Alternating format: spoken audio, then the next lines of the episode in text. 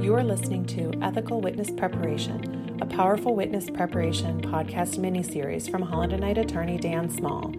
Dan is an experienced litigation attorney who has written books, published articles, and given talks around the United States on the ins and outs of witness preparation. In this 5-part series, he addresses the main ethical issues that arise during witness preparation and explains how lawyers can successfully navigate these issues while setting their witnesses up for success. There are few areas in the law that present as many ethical challenges as witness preparation. On the one hand, a lawyer has a duty to prepare a witness, and the witness needs our help. On the other hand, witness preparation is very difficult to do, both ethically and effectively. In this 5-part miniseries, we'll address some of the main ethical issues that arise in witness preparation. We'll cover the extreme case of perjured testimony, the 4 horsemen of the lying witness apocalypse, the Massachusetts example of approaching perjured testimony, preparation versus improper coaching, and ethical conduct in the deposition room. Let's start with the extreme case of perjured testimony.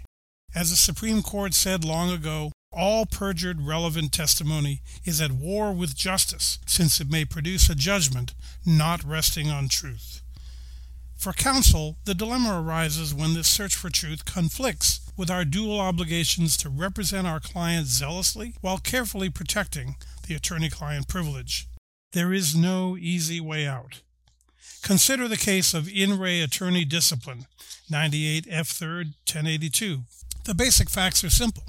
A divorce trial is underway, and the custody of the young daughter is at issue. The husband's lawyer calls a surprise witness, a man who testifies that he had an affair with the wife. He says they met at a local motel, and sometimes, when the wife was unable or unwilling to find a babysitter, she brought the 18-month-old daughter to the motel with her. He says that she would place the daughter on one bed while they consummated their affair on the other bed. Worse still, if the child became fussy, he said they'd give her a bottle of beer to keep her occupied. The testimony concludes, a recess is called, and the wife's lawyer is left wondering where the truck came from that just ran over his carefully prepared case. How would he react to such devastating testimony? How would you react?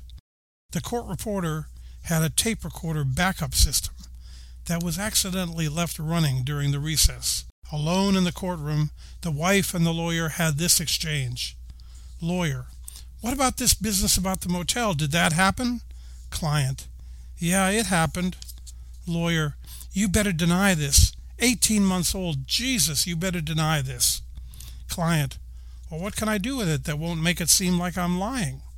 Lawyer: if you said it didn't happen, it didn't happen. Having heard his client clearly admit that the testimony was true, after the recess, the lawyer calls her to the stand, and with great outrage he asks, under oath now, do you ever remember going to a motel with your daughter? No, she answers. That's a lie, what he says, isn't it? Yes, she answers. The tape recording eventually came out. The lawyer was disbarred, and the 8th Circuit upheld his disbarment. It would be tempting to dismiss this case as too extreme, but that would be wrong. First, under the great pressures of a trial, we hope that we would all be angels and do the right thing. But most of us are humans, not angels, and we can understand the shock that lawyer must have felt, along with the temptation to just make it go away. Second, we have to understand that we all tell our clients to lie in ways far more subtle than, you better deny this, you better deny this. How?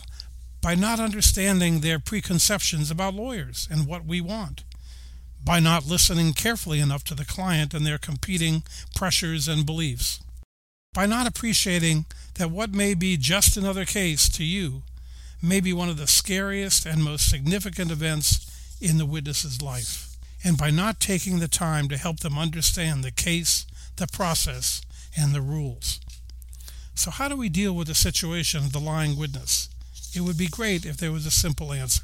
Sadly, though, the competing obligations create a dilemma where there is no good answer, just an ongoing search for the best route to safety and to truth. Clearly, you better deny it is not that route. Throughout this five-part series, we'll explore some of the potential paths for ethical witness preparation. Thank you for listening to Ethical Witness Preparation, a podcast series brought to you by Holland & Knight attorney Dan Small. To learn about Dan and his practice, please visit hklaw.com/Daniel-Small.